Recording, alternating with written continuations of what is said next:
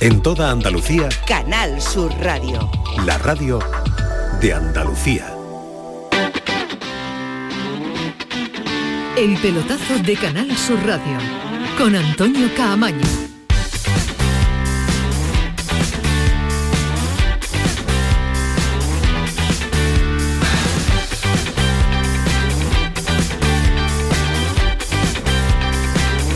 Hola, ¿qué tal señores? Buenas noches, sintonía de Canal Sur Radio, sintonía del pelotazo, sintonía, sintonía y sintonía que es la que nos gusta a nosotros.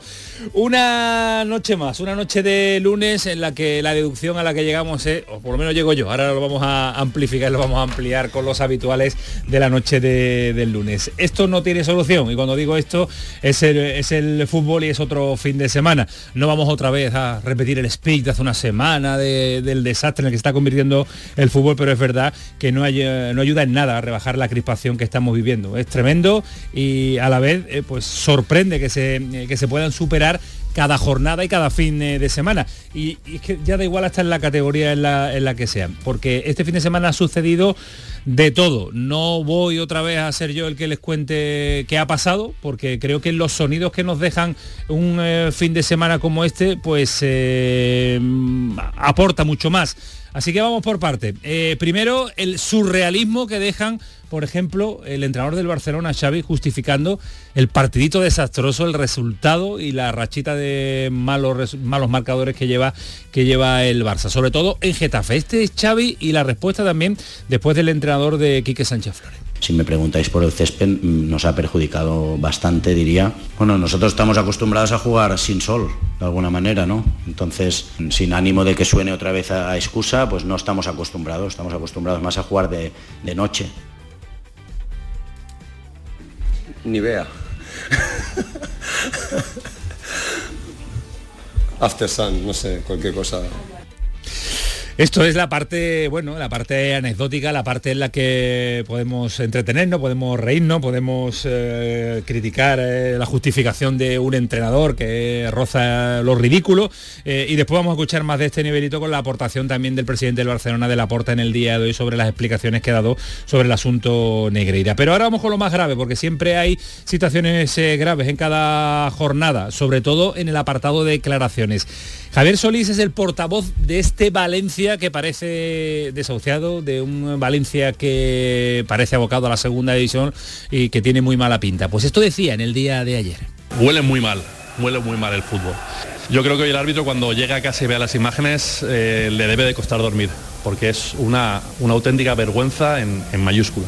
Aquí no se corta a nadie, a ver eh, los términos, quién lo utiliza en eh, mayor eh, grado, en mayor expresión para mm, manifestar su, su malestar. Y como no podía ser menos, pues jornada también de agresión. Y ha sucedido en Ceuta en un partido de juveniles. Han ido hacia allí Rubiales y también Luis Medina Cantalejo, presidente de la Federación Española de Fútbol y presidente del Comité Técnico de Árbitros, para estar con el, con el chaval y sobre todo para lanzar un mensaje que es el siguiente. Primero Rubiales.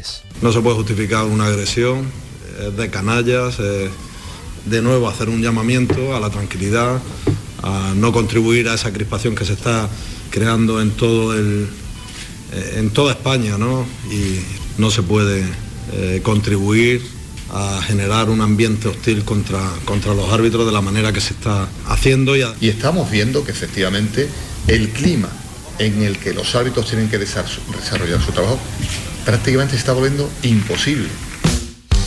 Y para que no nos quedemos cortos, en cuanto a incidentes, eh, pelea brutal en Huelva, en el Estadio Nuevo Colombino, en eh, primera federa- ah, en segunda federación, perdón, segunda, segunda federación, en la previa del Recreativo Jerez, heridos graves y e ingresados. El vicepresidente del Jerez Deportivo es eh, Juan Carlos Corchado, que así lo contaba en la gran jugada.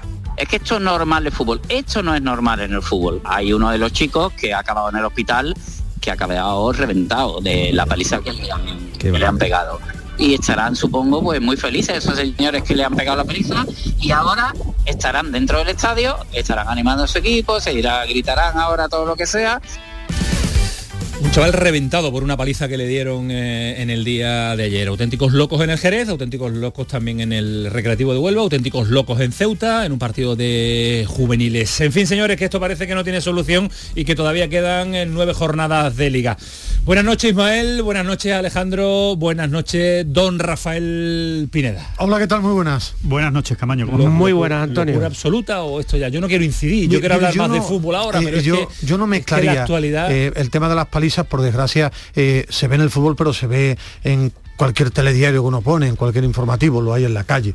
Y para eso están las- los políticos y, la, y las leyes. Eh, lo que dice Rubiales y Luis Medina, yo también lo firmo, pero que empiece Rubiales con Tebas, con que están todo el día discutiendo. eh, Es verdad que, Rubiales ha dado un pasito atrás, ¿eh? Bueno, Hace tiempo pero- que no se le escucha meterse en fango. Pero ¿eh? en ta- el lío, también ellos, que los medios de comunicación tenemos culpa, sí, ya lo hemos dicho, Sí, no nos vamos a y nos damos, pero también los jugadores, No, no, los claro, entrenadores, que todo se ha vuelto loco, absolutamente loco, pero más que otras veces, pero muy parecido. A mí esto me parece un poquito dojana porque son muchas declaraciones y si el año que viene tú quieres que esté aquí, pues volveremos a contar lo mismo cuando estemos en el en el tramo final. Sí, Porque pero, de pero es que verdad, es, es muy seguido, se no es que quiere- esto se ha sacado de contexto ni nada, es que no, esto no, es muy seguido y pero que de dentro de un y año, otro y otro y dentro de un año estaremos aquí hasta ahora y será muy parecido porque yo tengo mi teoría.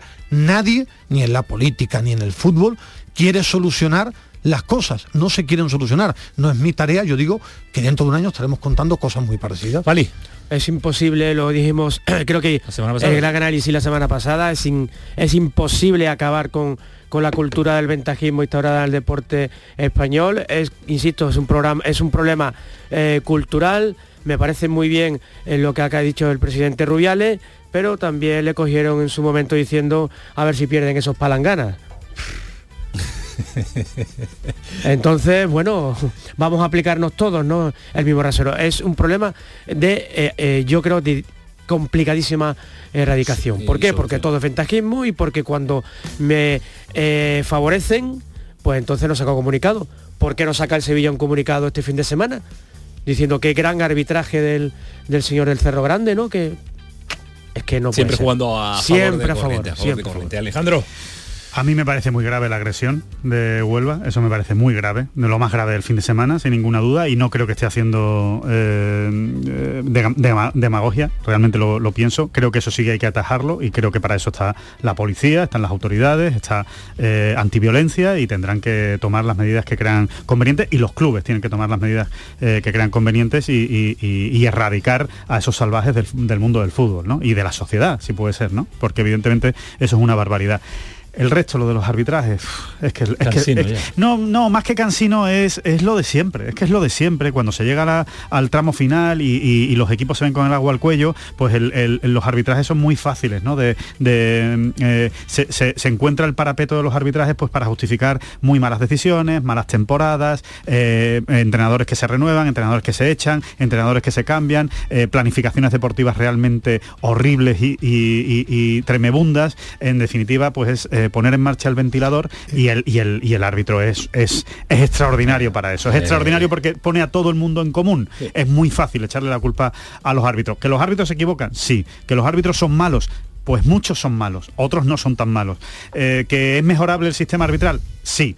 Pero echarle toda la culpa a los árbitros y cuando quedan 3, 4, 5, 7, 8 jornadas, eh, empezar a poner en marcha el ventilador creo que es muy antiguo. Eh, lo que decía Alejandro, sin mezclar, lo de Ceuta es muy grave. Yo recuerdo Ceuta, eh, lo de soy- Huelva, lo de Baena, no, pero lo bueno, que- pero que- lo del tema de la, sí, pero todo, yo digo lo, el tema de pegar a un árbitro en categorías inferiores, que hagan algo para pararlo. Es tan fácil como tal como llegan a un campo de fútbol, cuando prevén algo, no hay partido de fútbol.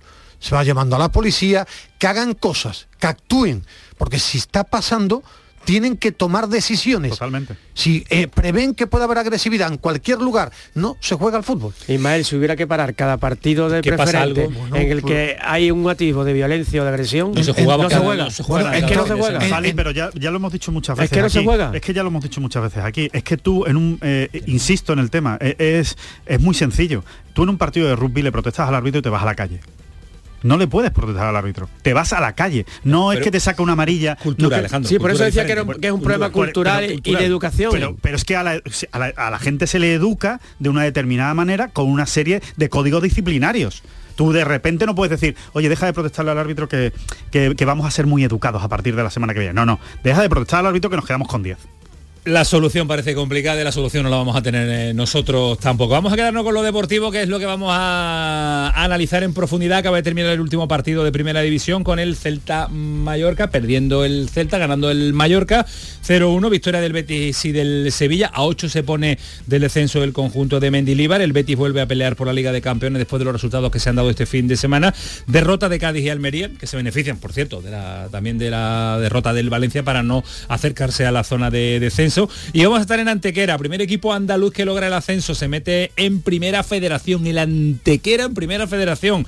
Y en Barcelona, lo hemos dicho, las explicaciones el que las quiera tomar como explicaciones que las tome. No ha dicho absolutamente nada eh, la porta en Barcelona. Ahora vamos a estar con Juan eh, Jiménez. Y en segunda, jornada extraordinaria, porque el Granada se pone ahí a un puntito de la posibilidad de comandar la clasificación y el eh, Málaga, por fin, Alejandro, a 5. Esto ya huele de forma diferente. Eso sí, de los partidos que quedan 6, tiene que ganar como mínimo 5 para llegar a los puntos eh, que necesita para salvar la categoría. Son las ¿eh? cuentas que siempre nos hacía César Suárez, siempre. Nos, decía, oye, que hay que ganar todos menos un partido. Todo menos, un, partido. Pues siguen siendo las mismas cuentas. Efectivamente, quedan menos, todo menos un partido. pero se cree un poco más y eso es bueno. El pelotazo, Manu Japón, eh, Kiko Canterla, Paco Tamayo, todos preparados hasta las 12 de la noche. Esta hora me encanta, 11 y 14.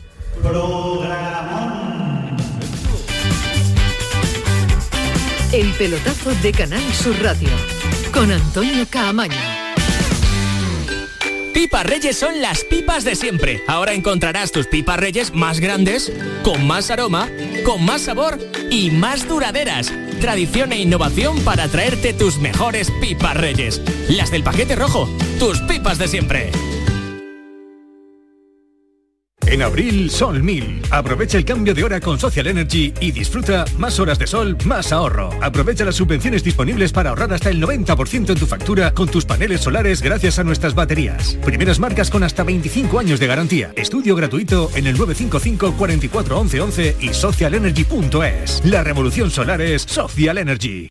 Si quieres disfrutar de la radio de noche, en un ambiente de club con mucha música, sorpresas, invitados, actuaciones, entrevistas personales, lo tenemos todo. En la noche de Canal Sur Radio con Rafa Cremades. Un escenario repleto de gente interesante. Pasa, elige una mesa, siéntate, escucha, imagina. La noche de Canal Sur Radio con Rafa Cremades. De lunes a jueves a partir de la medianoche. Más Andalucía.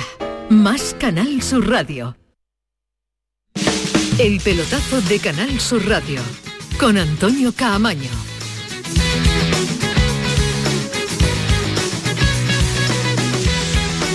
Seguimos en Japón escuchando las conversaciones en tiempo de, de pausa. Ah, con Kiko Cantera.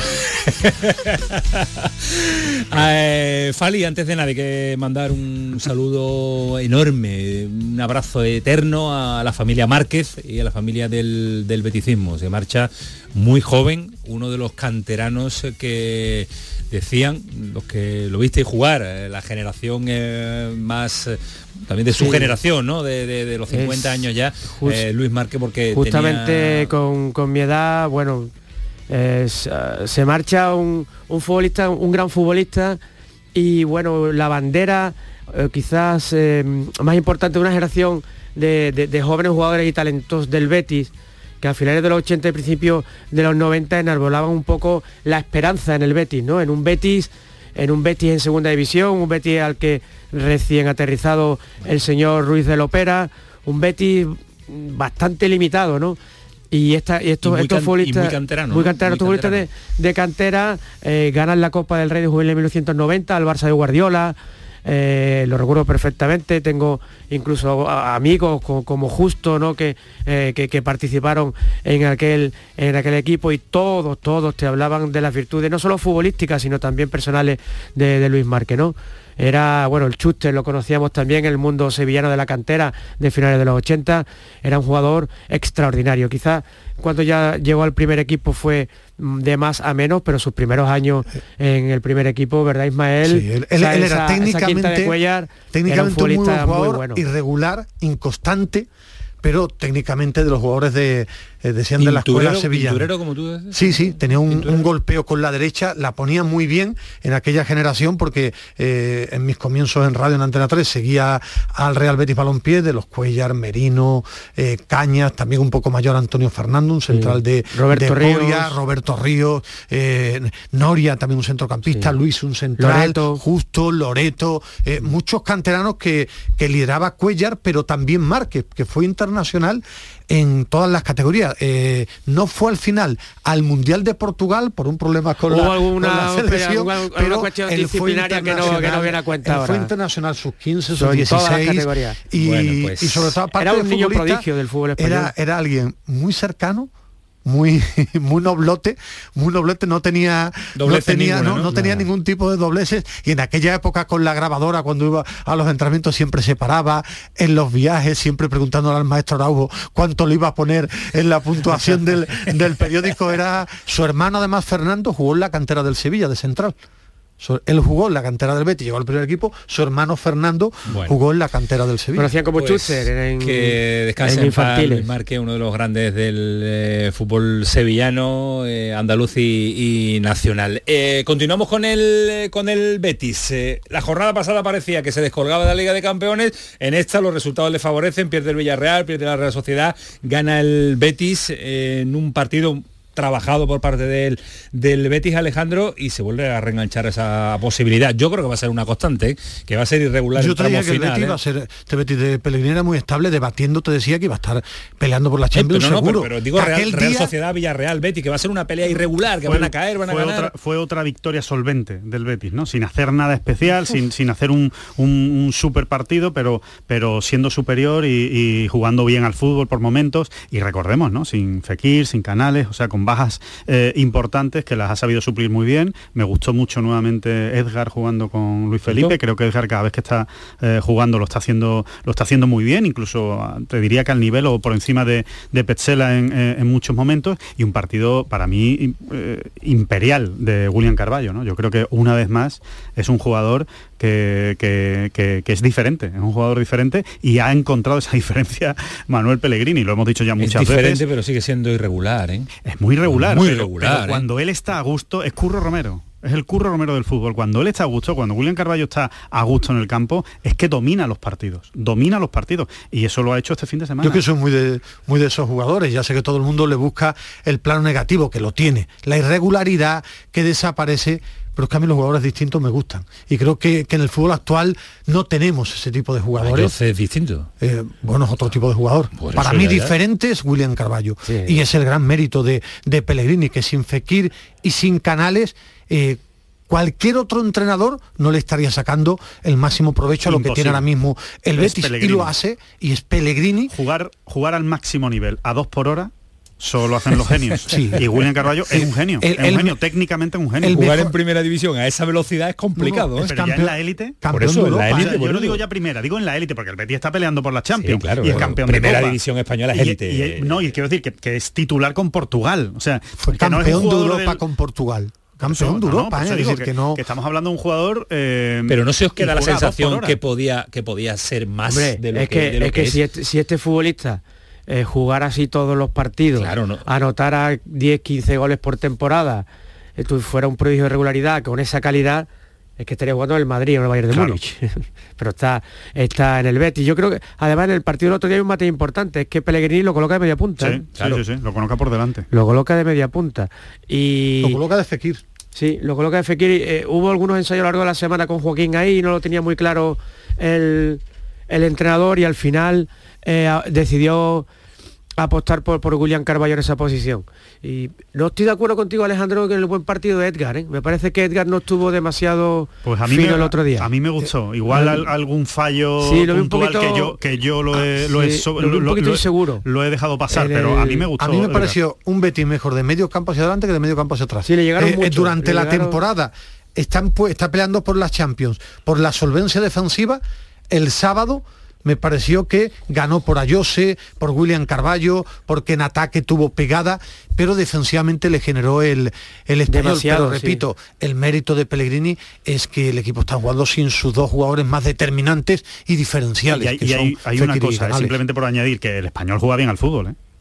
Lo que pasa es que es el, clásico, es el clásico equipo que juega bien al fútbol y se, se acabará yendo a segunda como sigue así. sí. pero juega bien al fútbol. el Celta juega bien al fútbol y no gana nunca. Le pasan las- el gana. Villarreal. Le pasan las cosas gana poco para la le plantilla que pasan tiene. las cosas Ismael. del el equipo, que se va a segunda. segunda. Sí, sí, y le faltó una pizca de suerte porque el español llegó, ¿eh?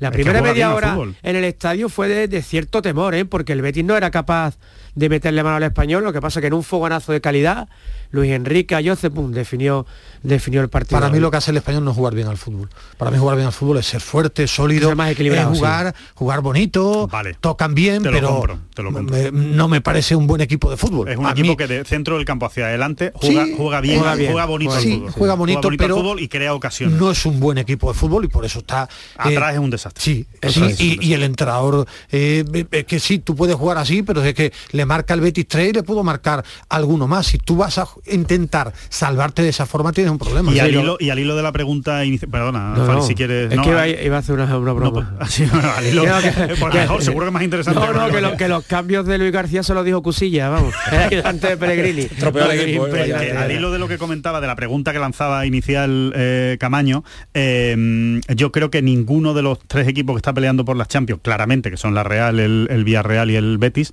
por esa cuarta plaza, ninguno es eh, absolutamente fiable, eh, como para decir hay uno que claramente es el favorito para calzar esa Venía el plaza. Villarreal en, eh, en Pero el clave Villarreal pero está Setién, el está- Villarreal está Setién, y, eso- eso y es que estando claro, Setién, claro. no es que es verdad, es que Es estando Setién verdad. te va a pegar el patinazo antes, antes o después, ¿no? La Real Sociedad, pues ya lo hemos definido muchas veces, un equipo que al final eh, acaba pegando el patinazo y el Betis, pues yo sinceramente de los tres al que veo más estable es al Betis, pero sin seguramente la plantilla que tiene la Real Sociedad. Que yo que creo que la Real Sociedad tiene más. Alejandro, es que para ser cuarto hay que ganar muchos partidos. ¿eh? Es que el trono que ha dejado vacío el Sevilla no es fácil ocuparlo, necesita una regularidad y una cantidad de victorias. Yo creo la fortaleza mental de ¿eh? cada equipo, el que de verdad crea que va a quedar cuarto lo va, Va a muy justo. Me refiero. Yo creo Eh, que son muy equipos justos. muy igualados, con muchos enfrentamientos. muy bonito, son nueve jornadas, bien, 27 queda puntos muchísimo. y queda muchísimo, ¿eh? Que queda hay un- una barbaridad. eh, dentro de dos semanas, ¿no? O dos partidos, porque ahora hay muchos partidos. Hay un Betis Real Sociedad, pero es que Martes de el, el Villarreal también tiene que jugar en el Sánchez Pijuán. Eh, varios nombres propios que os quiero preguntar. Eh, Ayoce, Fali, ¿lo renovabas o peleabas por quedártelo? Hombre, yo creo que sí. Además ya Pellegrini, que, que es muy inteligente, se encargó en rueda de prensa de decir sí. Cuando le preguntan por Ayoce, sí, yo lo conocía y lo pedí yo como diciendo, podía. este, este es mío. Diciendo a los del Betis, este futbolista es mío. Yo creo que sí, es un futbolista que no solo eh, va muy bien en ataque, sino el otro día ayer, eh, perdón, el pasado día me sorprendió por su enorme capacidad defensiva, por su trabajo, por su potencia. Es un futbolista muy competitivo, ¿eh? Mira que, que a veces los futbolistas careos tienen una gran calidad, pero adolecen de esa garra o esa fortaleza eh, física que, que es necesaria también para jugar en la élite. Y Ayoce se ha curtido en la Premier y la tiene. A mí me parece un futbolista muy interesante. Va a pelear por lo quiere Pellegrini y Yo lo creo que dice Pellegrini debería- debería, quedarse. Debería firmarlo, sí, es que eh, eh, está ratificando lo que yo pensaba de Ayose, es un buen futbolista, hecho en la Premier, hecho en la Premier, que ya tiene ritmo, eh, tiene capacidad competitiva, lo que no es un goleador. El Betis fichó a un buen delantero que no es goleador, Sí, y eso es lo que está ofreciendo. goles a la Sí, temporada, es su pero, media. pero es lo que está ofreciendo, es jugador con capacidad para desequilibrar, que no es goleador, pero el Betis lo necesita. Eh, ¿Y lo va a cerrar planes, Alejandro? Eh, pues no lo sé. Eh, a ver, yo, yo hay una cosa en la que estoy de acuerdo con Fali Ismael, eh, que es la, la calidad y lo que ha aportado Ayoce al, al equipo. Lo que yo digo es que tú te lo quedas según a qué precio. O sea, Ayoce es un muy buen futbolista, ahora no es un futbolista determinante. No es un futbolista que esté entre los 4, 5, 6 mejores pagados de la El plantilla. Betis se quedó a William José con 12 millones, me parece. ¿eh? Por eso digo que, que, eh, eh, cuidado que hay que medir eso, ¿eh? que Ayoce es un gran jugador, pero no es un jugador que te va a meter 15, 10 goles. O sea, no, no lo puedes pagar a precio de gran delantero. Es negociar con él la ficha porque él, él viene gratis, me refiero, él ya No, claro, yo termina de contrato, ficha, sacarle eh, eh, efecto, Masa como contaba la ficha, no digo por si alguno piensa la sesión, no, Mm. él es una sesión, pero terminaba contrato con su club inglés. Bueno, pues eh, movimientos de mercado que van a ir a la par eh, en la pelea por la posición de Liga de Campeones. El plan A, que- el plan B y hay que ir No, trabajando. Es ¿No resulta trabajo- curioso que planes que ha hablado en un montón de medios esta semana habla con una tranquilidad Sí, de del Betis negociaciones tremenda? abiertas. Pero no negociaciones, hablando muy abierto del Betis, ¿eso es bueno o malo? Bueno, yo lo interpreto como que está trabajando ya para el Betis.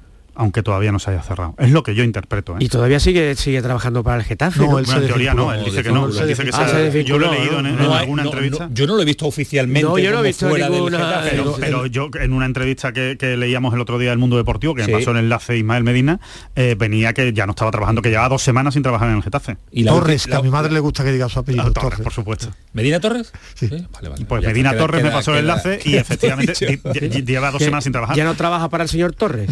Correcto, correcto, que no Medina. Vaya la que me estáis liando esta noche.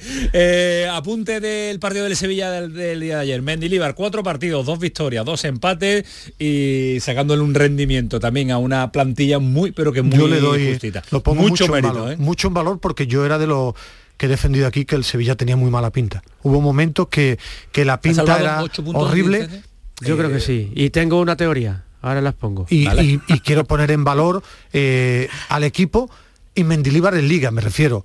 Mendilibar ha venido para poner tranquilidad, en el banquillo no se le veía tanto aspaviento, él hace- tiene tranquilidad. Mm, lógicamente no pensemos que va a cambiar y va a convertir al Sevilla en el Ayas de, de De- Johan de- Cruyff porque eso no lo hace absolutamente nadie eh, con sus dosis de fortuna que es importante en el fútbol pero tiene mérito que cogió un equipo con un calendario complicado porque él vino para la liga. Después hablaremos si quieres de la Europa League. Él vino para salvar en la liga con Cádiz y Valencia a dos puntos de la zona baja antes de ir al, al Carranza. Y ahora mismo lo tiene a 8 eso tiene mérito lo que ha hecho lo que ha hecho Mendilibar eh, con dos triunfos fuera de casa cuando San Paolo y Lopetegui solo consiguieron uno cada uno y él haciendo las cosas simple y con tranquilidad Con muchos ha problemas conseguido ¿eh? algo con los importante jugadores tocados, lesionados y con eh, algunos que para descambiarlo. Eh, aunando un poco en lo que dice Ismael, para mí, si el Sevilla hubiera tenido un entrenador medio normal Estaría la zona tranquila. en el mes de octubre, está peleando ahora por la séptima plaza. Sin quitarle el mérito a San Paolo y de ganar cuatro partidos importantes.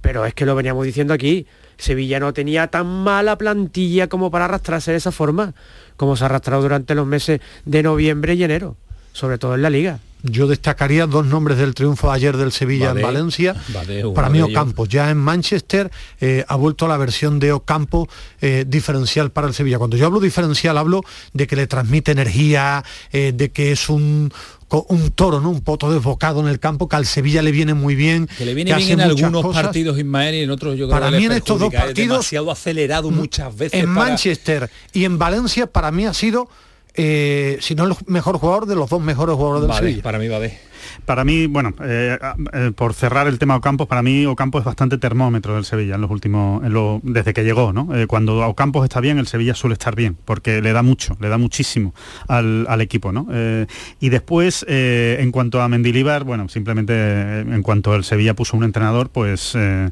eh, empezó, empezó a, a ganar partidos y empezó a, a hacer cosas. San Paoli no era entrenador. hacer no, San Paoli no, era otra cosa, Otra era cosa, otra cosa. sí. Eh, no es un entrenador, es un, no sé, es un, es un ilusionista, ¿no? Lo, llamaría yo. Entonces si la ilusión te sale bien, pues igual es, la bomba, pero si te sale mal, pues eh, no, no, no, no es un. Yo no veía al equipo trabajado y, veía con demasiada improvisación, ¿no? Todo lo que hacía San Paolo. Y sin embargo, Mendilibar, todo es bastante normal, todo es bastante trabajado, todo es bastante eh, sencillo, y yo creo que la plantilla lo ha cogido, lo ha cogido muy bien.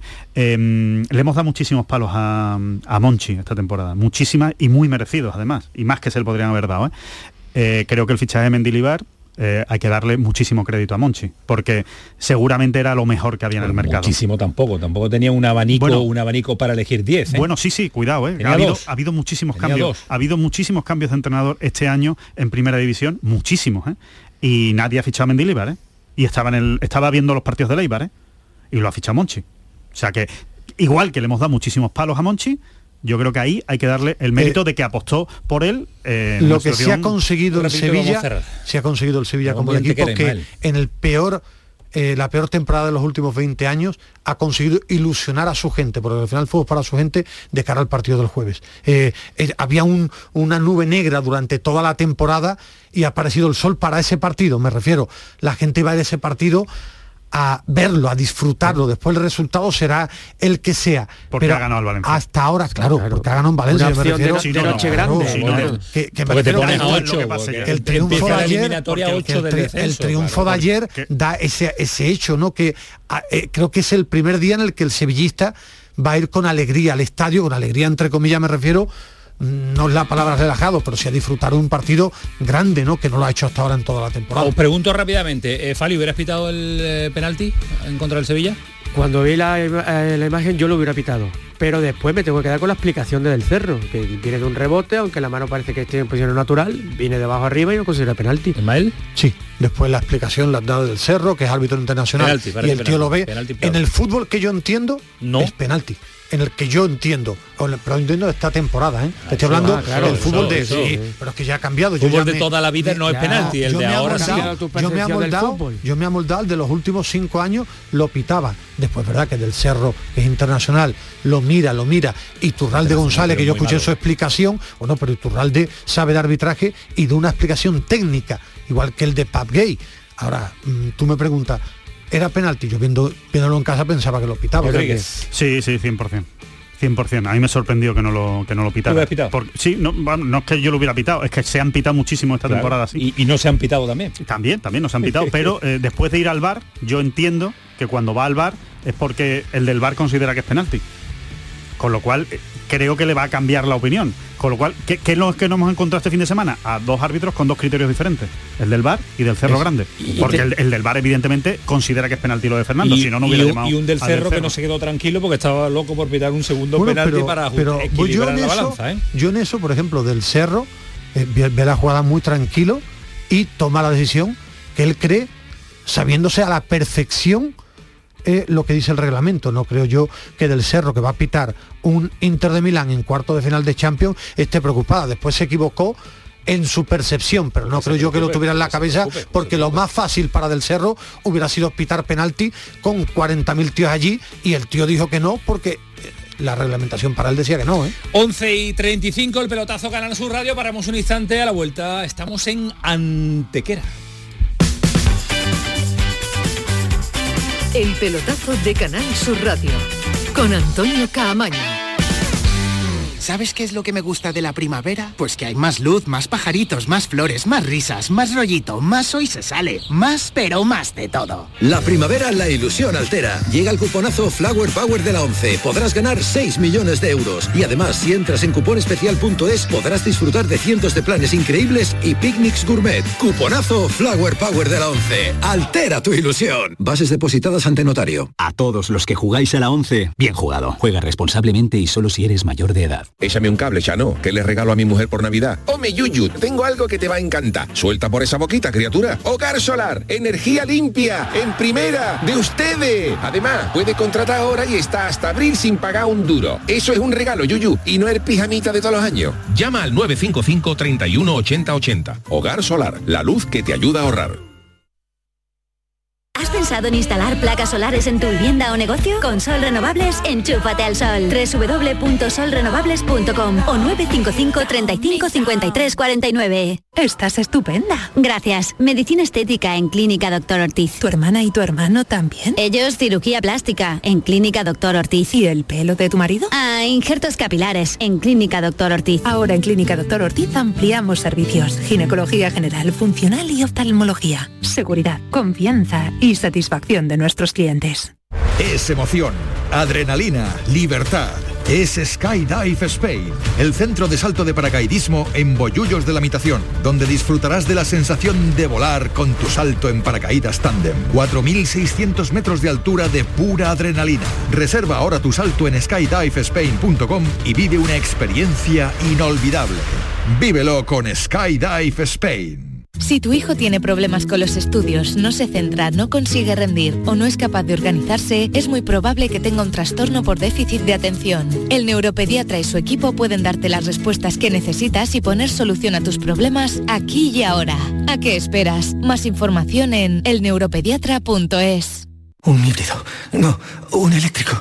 No, un gasolina. Cariño, despierta. ¿Eh? Me estoy volviendo loco para comprar el coche. Pues vete a Kia, porque tienen todo tipo de modelos para que encuentres el que mejor se adapta a ti. Si no está en un concesionario Kia, es que no existe. Solo en la red Kia de Sevilla. Kia. Movement that inspires.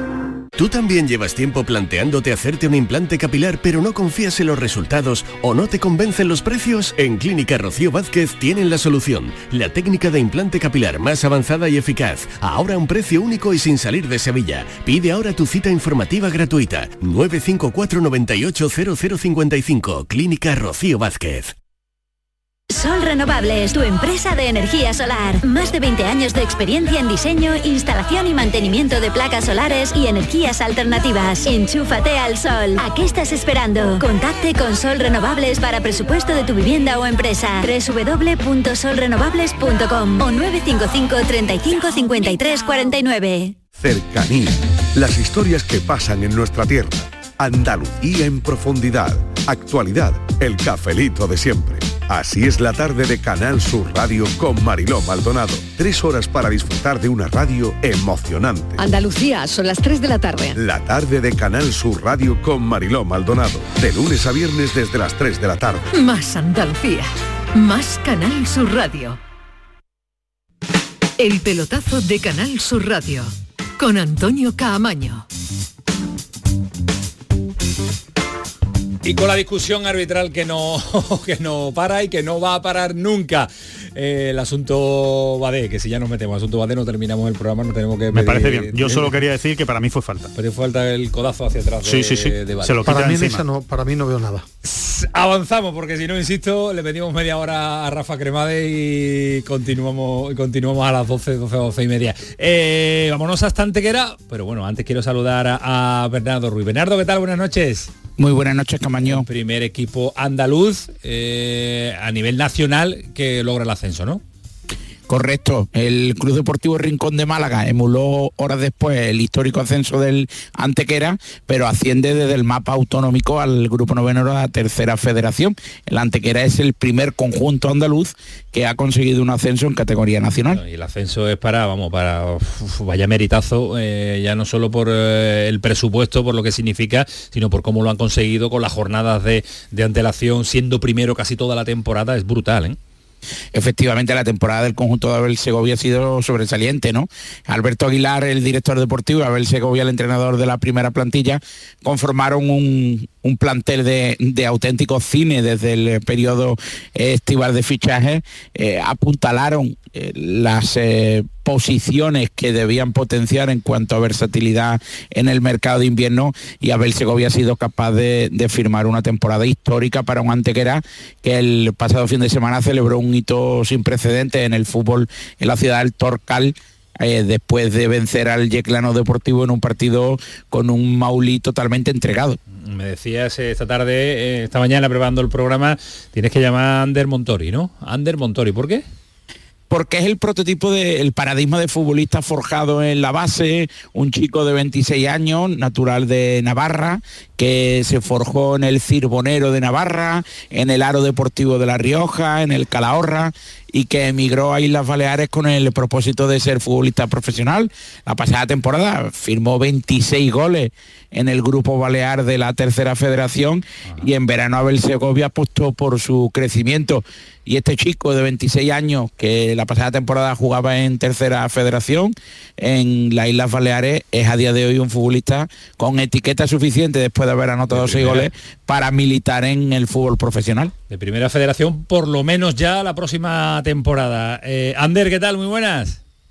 Buenas noches, ¿qué tal? ¿Cómo, ¿Cómo estamos? estás? ¿Cómo ha ido la, la celebración? Me decía, estoy un poquito afónico, un poquito ronco, yo te noto bien. Sí, vamos, vamos recuperando. Estamos con la euforia, pero, pero vamos recuperando. ¿Has chillado mucho en la fiesta del sábado? Bueno, ya no me acuerdo ni lo que hice. Cantar, gritar, todo, todo. Pues muy, muy gordo aquello, muy, muy grande, ¿no? La verdad que espectacular, espectacular. Cosas que, que se viven pocas veces en el fútbol y que cuando pasan que hay que disfrutarlas. Porque a, a pesar de que, de que venía mm, oliéndose el asunto, que sí, que va a ascender, el antequera va a ascender, la trayectoria era impecable, la ventaja con respecto a puntos eh, con eh, los perseguidores es tremenda, pero hasta que no se da uno no, no explota, ¿no? Es así, se venía, se venía viendo ya, sobre todo en las últimas jornadas, ya hubo en casa contra el Mancha Real que, que había posibilidad, si ganábamos y perdía el Recre. Después nos vamos a Bucan, que también hay posibilidad ganando, pero, pero cuando ya lo logras ya te quitas una mochila encima, un peso y, y te dejas llevar y disfrutar. En un año tercera federación, al siguiente en segunda, eh, salto a primera federación mínimo, ¿no?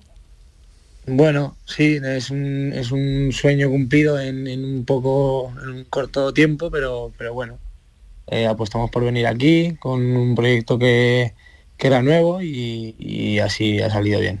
Ha salido de, de maravilla porque eh, teníais en ese grupo a rivales eh, históricos del, del fútbol del fútbol andaluz, fútbol nacional, lógicamente, pero es que ha sido un sorpresón y además el primer andaluz que tenemos ya en un ascenso de categoría. Pues sí, sí, tiene mucho mérito porque, como dices tú, el grupo 4 hay equipos históricos de- del fútbol español, como el Recre, como el Lucan, con un, pro- Claro. con un presupuesto muy alto y nosotros en principio es un proyecto que, que llegamos jugadores nuevos, gente joven y que en principio el objetivo es salvarse, mantener la categoría para después a partir de ahí, a base de eso, ir creciendo los próximos años, pero se ha dado todo muy rápido, se ha dado todo muy rápido porque la plantilla que, que hemos formado, sobre todo la piña, la familia que hemos creado aquí y aparte del talento, se, ha, ha sido exitoso. Eh, Bernardo, eh, decías eh, más allá de primera federación de, de Ander, no estamos eh, invitando a que salga, no estamos invitando a que abandone Antequera, ¿no? No, por supuesto, no. Se ha ganado por méritos propios la renovación y el fútbol es caprichoso porque Ander, después de la resaca, no recordará, pero el 17 de abril de 2022, Ander Montori estaba celebrando el último gol de su carrera en tercera federación. Fue ante el Felanit, un partido que ganó 2 a 1 el Yosetense y fíjate si ha cambiado su vida en un año. Sí, no, no, no recordaba eso, pero ahora que lo dices sí que me viene a la cabeza. Y la verdad Sí, sí. que en ese momento, cuando, cuando hace un año no, no me imaginaba ahora mismo eh, ascender a primera red, pero lo que te he dicho, estamos aún con la, con la euforia y es un sueño, es un sueño lo que ha pasado este año. Bueno, pues eh, a, disfrutarlo, aunque eh, me cuentan eh, Bernardo y también Ander, que hay, mucho- hay muchos jugadores de esa plantilla que se han revalorizado, que han hecho un- una temporada extraordinaria, como por ejemplo también Pavón, ¿no? Que Alex Pavón, ¿no? Que se ha hecho un temporadón a tener en cuenta, ¿no? Sí, Luis Alcalde ha sido sin lugar a duda una de, las de las sensaciones. Pavón ha sido uno de los mejores jugadores de, de la línea defensiva de, de la Antequera, Mensa, Alex Marín incluso. eh, pero yo creo, no, no porque sea el invitado, pero, pero el paradigma de, de crecimiento, de, confiar, de apostar, porque no solo que Ander Montori con, con el absoluto respeto ¿no? Eh, a los equipos los que ha militado, es que la pasada temporada competía en la tercera federación, es que su currículum hasta ahora, él se había ganado con creces una oportunidad porque anotó 18 goles en el Cirbonero, en tercera federación, en el Calahorra rindió un nivel sensacional, en el Yosetense, pero necesitaba un, un conjunto de envergadura para su currículum. Y fíjate qué curioso es el fútbol, que en su primera aventura en un, equipo de exigencia alta ha firmado seis goles y ha ascendido a primera federación. Yo creo que es junto a Alex Marín o, o- o Mensa o, o Pavón o Luis Alcalde, son, son jugadores con nombre propio que se han ganado eh, el protagonismo absoluto de un antequera que además, pues fíjate, su portero es su 23, Eric Puerto, fue una apuesta personal de Abel Segovia y el y ha, y ha sido, la, la plantilla ha respondido con, con, con- con- con una, con un rendimiento sobresaliente. Ander, ¿tenemos contrato? ¿Seguimos o no? Todavía estamos con la euforia, vamos a disfrutar, pero, pero sí. Vamos a sacar el pero sí. capotazo, qué bien. Qué buen capotazo, tío. Ojalá seguiríamos los mismos y, y seguir haciendo lo que hemos hecho este año. Como habéis dicho, habéis nombrado unos cuantos jugadores, pero yo creo que hay que nombrar a todos. hay que nombrar a todos porque la gran mayoría venimos de, de categorías inferiores o de o de algún proyecto que, que no ha salido y cae en Antequera y la verdad que, que todos todos hemos aportado nuestro granito y- y lo hemos conseguido. Y un abrazo muy fuerte también a Alex Zambrano, ¿eh? A Alex Zambrano, hijo de que fuera jugador del Recreativo, de presidente del Recreativo, director deportivo del Recreativo, que se recupera también para, para el fútbol. Eh, Ander, un abrazo muy fuerte, cuídate mucho, que, que esperamos Muchas la próxima temporada en Primera Federación llamarte, ¿eh? llamarte, eh, pero como jugador del Antequera. Eh, Muchas gracias a vosotros. buenas noches. Cuídate. Adiós, Bernardo. Hasta luego. La Ah. respuesta ha sido de jugador de primera federación, ¿eh? ya se adapta a la categoría. Mucha ¿eh? categoría, sí. Ha sacado el Ya capotazo, sí. capotazo importante ha sacado. sí. Ya ha sido respuesta ante periodista de glamour. Ya te ha respondido a ti, no a mí, fíjate, ya se ha adaptado Bernardo al final ni Glamour ni historia responde como un jugador de primera dando un capotazo ¿eh? sé. tú hablas Claro. de las categorías inferiores y ya está salido toreando No, por eso, por eso que dice que ya ¿eh? está rozando el fútbol profesional, porque ya Claro, la experiencia ya. A ver, permíteme la licencia, son futbolistas humildes, pero, pero son listos e inteligentes. y con gabinetes de comunicación seguro Que claro, yo- y, y quizás más, más- quizás más inteligente que, que un entrenador de- ante, al que ha criticado Alejandro Rodríguez, ¿no? Que, que hablaba de ilusionista, ¿no? Yo escuchaba y, y me reía, ¿no? Ilusionismo. Ilusionismo ha sido la antequera de Segovia, sin duda. Pues buena Ilusionismo definición. positivo, por supuesto. tú, sigues, tú sigues escuchando a Alejandro Rodríguez te voy a verás, qué mal nos. Un abrazo, cuídate mucho. Un abrazo Descansa, hasta luego, Bernardo. Eh, 12 minutos para las 12 de la noche. Alguna quiero también eh, escucharos al respecto del partido del Cádiz ante el Real Madrid. O el Real Madrid fue el mejor de la temporada o el Cádiz le dio demasiadas facilidades. Es siempre la pregunta esa. ¿eh? para mí es ¿Estuvo mal el Cádiz? no, es decir el Madrid es superior al Cádiz Sí, con ausencia y jugaba en a muy otro buen momento ya nivel había competido Ismael, ha Bueno, competido en pero para mí fue más mérito también. para mí fue más mérito del Madrid que de mérito del Cádiz A mí me gustó el Cádiz. A mí me gustó el Cádiz. Yo creo que el Cádiz no hizo un mal partido, lo que pasa que es verdad que se encontró con una versión muy poderosa del Real Madrid, pero no me no me disgustó y le echó y le echó cara, le echó le echó sí sí sí, le echó valentía. Yo creo yo, yo creo a mí me gustó, o sea, yo vi a un equipo que no va a bajar. Eso lo habíamos dicho toda la temporada. ¿eh? No, pero es que es verdad, muy vivo, muy es que es verdad, es que juega muy bien, eh, es que es que cree en lo que hace, eh, es un equipo eh, sí vivo, eléctrico, es un equipo y, y- y- y os digo una cosa, yo creo que si el Madrid no juega como jugó, no saca el partido adelante. ¿Eh? Es que el Madrid puso todo para sacar el partido contra el Cádiz. Es verdad que generó muchísimas ocasiones, que podía haber metido eh, más goles, pero es que se tomó muy en serio el partido y, y eso es mérito del Cádiz. ¿eh? Y ahora la pregunta es, ¿Ledesma o Gil? Ledesma. Gil o Ledesma. Ledesma, Ledesma, ¿Ledesma seguro? Ledesma, hombre. No, pues, Cualquiera de los dos, yo soy de David Gil, ya lo sabéis. ¿eh? ya somos yo muy de pongo- David Gil yo aquí, ¿eh? pongo en valor lo que ha hecho David Gil Tiene pero mucho mérito, eh, Ledesma ha sido el titular con un muy buen rendimiento y eh, ha estado fuera por una cuestión de sanción deportiva entonces creo que no ha Yo hecho no ningún demérito de David Gil así, ¿eh? de un portero que no, como hablamos con él, que no había hecho portería, que lleva mucho tiempo parado, que venía señalado por la eliminación en la Copa del Rey. Yo no me lo esperaba. Para mí ha sido Ha estado un buen sorpresa, nivel. ha estado un Ahora- grandísimo nivel. ha cumplido con su papel, pero hombre, Ledesma es un es un seguro de vida. Yo Va a volver seguro Ledesma, ¿no? claro, O sea, no hay ninguna que duda. no, no hay que no duda. debe haber. En cuanto al Cádiz, después de haber visto este fin de semana al menos al español y al Valencia, hombre, el Cádiz está en otro nivel. ¿eh? Muy vivo. El Otro Cádiz nivel, está en no otro tiene nivel. nada que ver. es que en el Que esto partido puede de- cambiar, ¿eh? que queda Es que- mucho, es que lo insistimos. mira la pero clasificación, que sí, viendo sí, un yo- poco... Yo, yo lo llevo diciendo todo el año, que lo veo el que Cádiz competitivo, está vivo, lo- en, en la ot- pelea. afortunadamente está en otro nivel. hay un partido partido del viernes muy gordo ¿no? porque eh, no pero Ya español todos, Cádiz ya Pero- pero le vale el refiero- empate al Cádiz. claro es- digo muy Es gordo una gran ventaja. porque eh, el español está para el español sí es el partido y el Cádiz lo puede rematar el Cádiz puede rematar al español como como el Respecto Sevilla a ha hecho con por el lo menos. Valencia Respecto al Cádiz, Claro, por lo menos. respecto al Cádiz Vámonos a Barcelona porque era una de las ruedas de prensa ¿Ha habido rueda de esperadísimas. prensa? Sí, ha habido rueda de prensa. ¿No te llama ningún eh, titular a nada llamativo? Pues escucha a ver bueno si se ha este- querido reír un poco de todo el Bueno, mundo bueno, escucha a la puerta. Yo lo que estoy convencido, y lo he dicho plenamente convencido, de que, plenamente convencido, de que nunca fue a parar, para la, a- a- el destino nunca fue la compra de árbitros o influir en árbitros.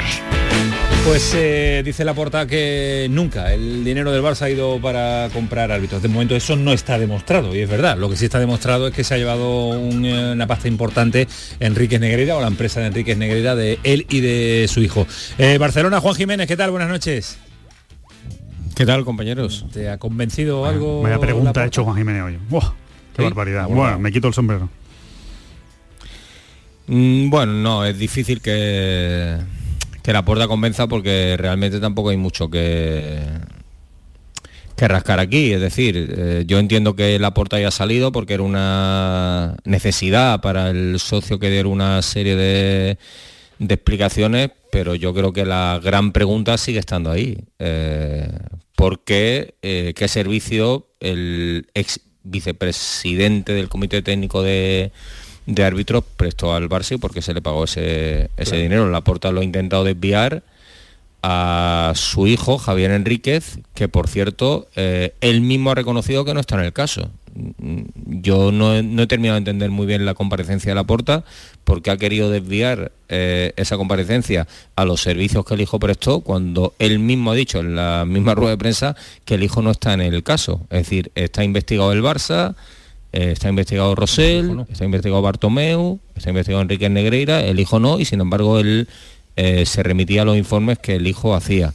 Eh, por eso lo que decía Alejandro, mm, bueno, pues la pregunta que yo le he hecho, si él podía decir exactamente qué es lo que hacía Javier Enrique, o sea, el Enrique Negreira padre, José María Enrique Negreira, perdón, para que el Barça le haya pagado durante s- 18 años un total de 7 millones de euros. Es una auténtica barbaridad. Eh, la sensación es que se va a quedar eh, esto sin que sepamos la verdad. Bueno, para eso mm, yo en, en eso sí estoy con la. Pa- Si la Fiscalía ha conseguido que el caso esté judicializado, ahora ya sí que dejará a la justicia que haga su, su trabajo. Yo creo que va a ser difícil que se sepa la verdad porque yo tengo la sensación de que más allá de lo que le interesa y, y de verdad genera morbo en la gente es saber si ese dinero se utilizó para comprar árbitros, yo creo que son muy difícil de, de demostrar y de hecho diría que, que el Barça si era su intento no, no lo consiguió.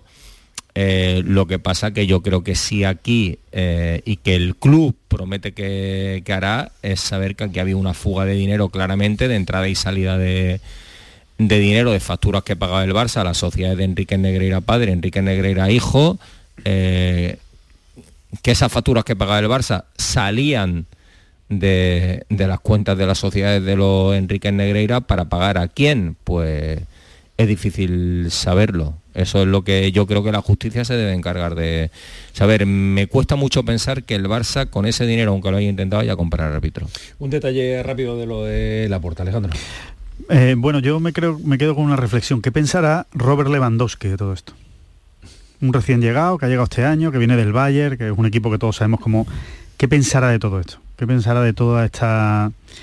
Bueno, lo voy a decir así, toda esta mierda que rodea al Fútbol Club Barcelona, ¿no? Y que no hay explicaciones que realmente convenzan a nadie, no hay realmente explicaciones. Me, pongo el ejemplo de Lewandowski como podía haber puesto otro, ¿no? pero, pero digo porque es un, muy curtido, ya muchos años en el fútbol. ¿Qué pensará Lewandowski de todo esto? No sé si...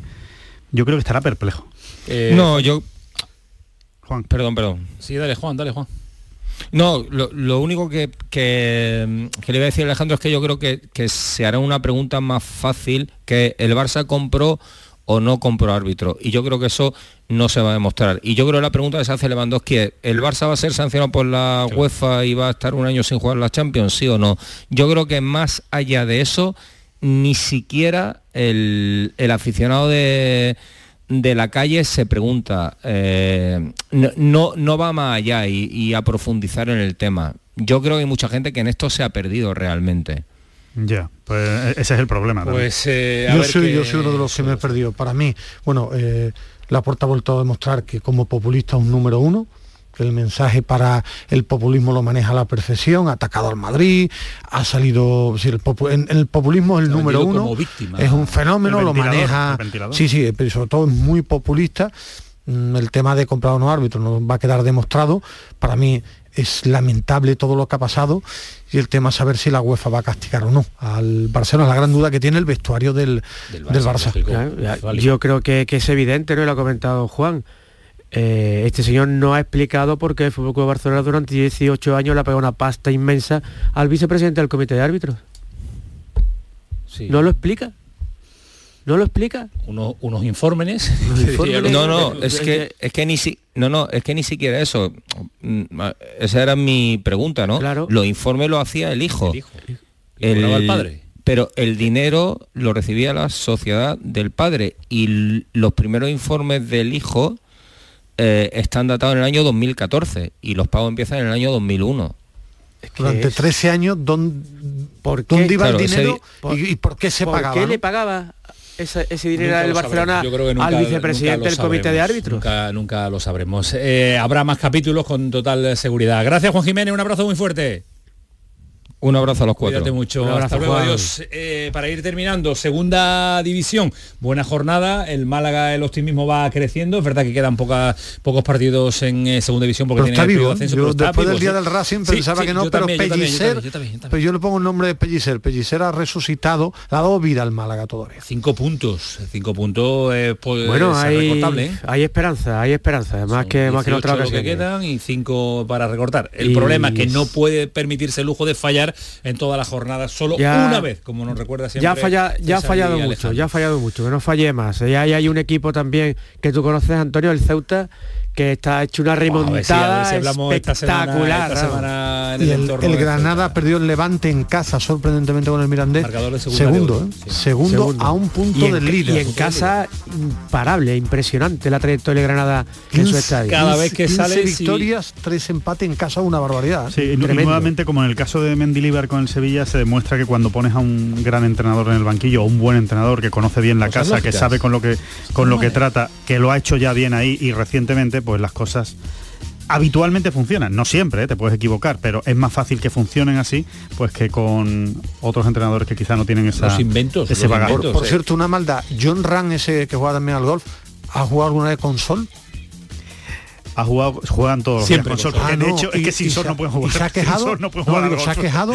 No le Eh, ponen un toldo ni nada, ¿no? No, no, no se ha quejado. no se ha Nunca, quejado. ¿no? Bueno, eso, eso es lo de Xavi es Lo de Xavi. Por eso ¿Para digo, qué? por ¿Para eso decía antes lo de Lewandowski. Es ejemplo que de John ve a. Xavi diciendo esas cosas, ve después a, a- a la porta. Es que de verdad, ahora mismo el Barcelona es. O sea, ahora, Oye, un- y lo, de- ídolo lo de los árbitros esto no, no, no irá en serio, ¿no? Algo que estoy viendo por ahí. Quieren parar la liga, dice, ¿no? En fin, bueno, veo Kiko ahora que quieren parar la liga. Bueno, a mí, a mí sobre todo lo de Ceuta es lamentable, hay que ir contra ello. Ahora, eh, es que ha habido muchos, un montón, y que hagan algo para parar eso en categorías inferiores, que es lo que yo te decía. Hay que hacer algo en eso, no, no intentemos mezclar las Difícil. cosas. Si, paran, si paran la liga no cobran, ¿eh?